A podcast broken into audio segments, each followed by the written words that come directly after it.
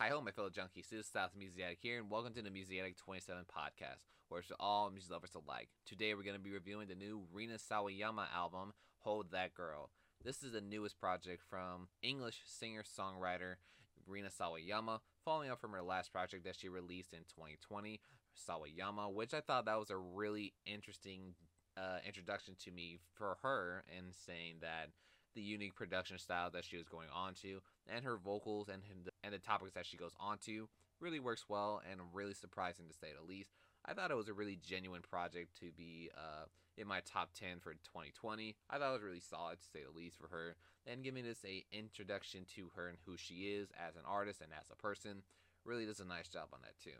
Now, coming to this new project here, Hold the Girl was being more of a genuine concept album to kind of show off Rina's uh, journey of losing her childhood and kind of regaining it and kind of being free, to say the least, too. Throughout this whole album, kind of pulls in that kind of narrative of some stuff that she would feel to kind of pull in the idea of her, again, like I mentioned, again, uh, of her losing her childhood and her childhood innocence to kind of go into being the person that she was now and kind of accepting it and trying to hold on to it and kind of being free from it as well too and the whole journey is kind of beautiful to say the least with the instrumentals and the productions and the lyrics that she goes on to are very sentimental to say the least.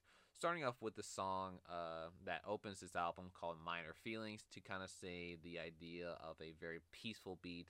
But the idea kind of goes on to kind of makes you feel like an outsider in her point of view which is a kind of interesting way to open up with a very peaceful production which is an interesting contrast which is really cool then the title track is next to kind of go into more of her lyrically talking about being more of a deep dive to be become a better person, to become a better version of herself, which is a real genuine nice ballad to say the least. It's a nice little ballad as well too. Has some nice little dance pop feel a little bit throughout the whole song and the strings and the overall production feels dreamy and kind of feels little uh, mix of the ballad and the dance pop aesthetics that she goes on to really works well. I'm really impressed that she goes on to kind of pulling on to the ideas of trying to find herself and become a better person of herself. Then next one is This Hell to be kind of be more of a celebratory type of song. And even though stuff like this nowadays is hellish, we're still living it as well too. It's really cool. I really feel the nice little cool uh, tongue-in-cheek feel that she goes on to with the song with the lyricism that she goes on to for it. Really cool and having to nice be and having to be a little catchy and nice little guitars as well on that song really works well. Next is catch me in the air which is pretty much talking about her relationship with her mother which eventually became a little bit of an interesting point of view for both of them having one verse of being the child and one verse being the mother having to be a little bit of a folky appeal for this one. I thought it was really interesting to see the progression that she goes on to that rina kind of goes into the storytelling of how innocent the child would be in the first verse and how the mother would take care of the child in the second verse was really interesting to say the least and having that aesthetic and the melody kind of goes on to it really peacefully. You can still kind of feel the sorrowness you see a little bit for that song too. It's really interesting to say the least. Next is the song Forgiveness to be kind of going on to this whole continuation of the theme of her and becoming a better version of herself and her childhood innocence to kind of blend in together and saying that like oh that she is confronting her past in this case for the song forgiveness and kind of not like just letting it pass by and trying to ignore it and all that stuff too seems to be really interesting to kind of pull on to that idea with the nice balladeer type of approach that she goes on to for this song. Really works well. Again, another great progressive idea that she was going on to for this whole song. Really does a nice job as well. Next is the song Holy, which is a nice little interesting switch up to kind of pull in some nice strings, kind of be a little bit of a dark electric electro pop type of production, which is really cool and has a nice interesting aesthetic throughout the whole song.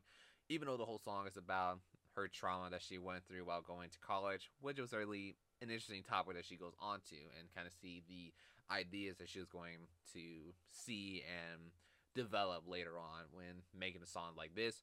Really, it's interesting to say the least. Really dope stuff. But then you get to do something a little bit more uh, of an in- interesting switch up for the song Your Age to kind of switch up to be more of a plucky string trap beat a little bit too. Kind of picks up a little bit of an interesting pace a little bit, even though it's a short song and be like a segue to the next song. It was interesting to say the least. Kind of an interesting switch up for it as well too. It's really solid. And then some other parts that I do kind of see here on this album kind of continues on again with uh, her theme that she was going on to for this one with songs such as like Imagining and uh, Frankenstein to kind of go on to be more of like pop feels, aesthetics, some nice little productions for both of them. Even though Imagining was being saying like, oh, are we really imagining the stuff that we're doing and all that stuff too? Really catchy chorus. It's a very poppy beat to say the least. It really works well for Rina's aesthetic for this whole album. Kind of saying like, oh, is everything that we go through is what we imagine to be? To kind of go on to that idea. Really good. Frankenstein is another good song as well too, having to be more of like, oh, let me be your Frankenstein, control me and all that stuff too. Trying to be more of the idea of begging someone to love her, to say the least too, which is really more of an idea, just kind of thing, more of the idea of begging someone to be her therapist, to say the least too, and let her express all of the uh, stuff that she'd been through, to say the least, which was a really interesting idea. The bass line on that, catchy as well too. Really nice beat, and having the idea of that uh, Frankenstein, really interesting, really cool idea to say the least. Next is Hurricanes, which is pretty much a song about her running into hurricanes of her past emotional traumas and all the stuff that she's been through, trying to go away and trying to go to kind of be passing through hurricanes in her life, to say the least, too the guitars on there, I thought it was really solid to say the least too. It was really dope seeing her kind of going into that idea, really solid.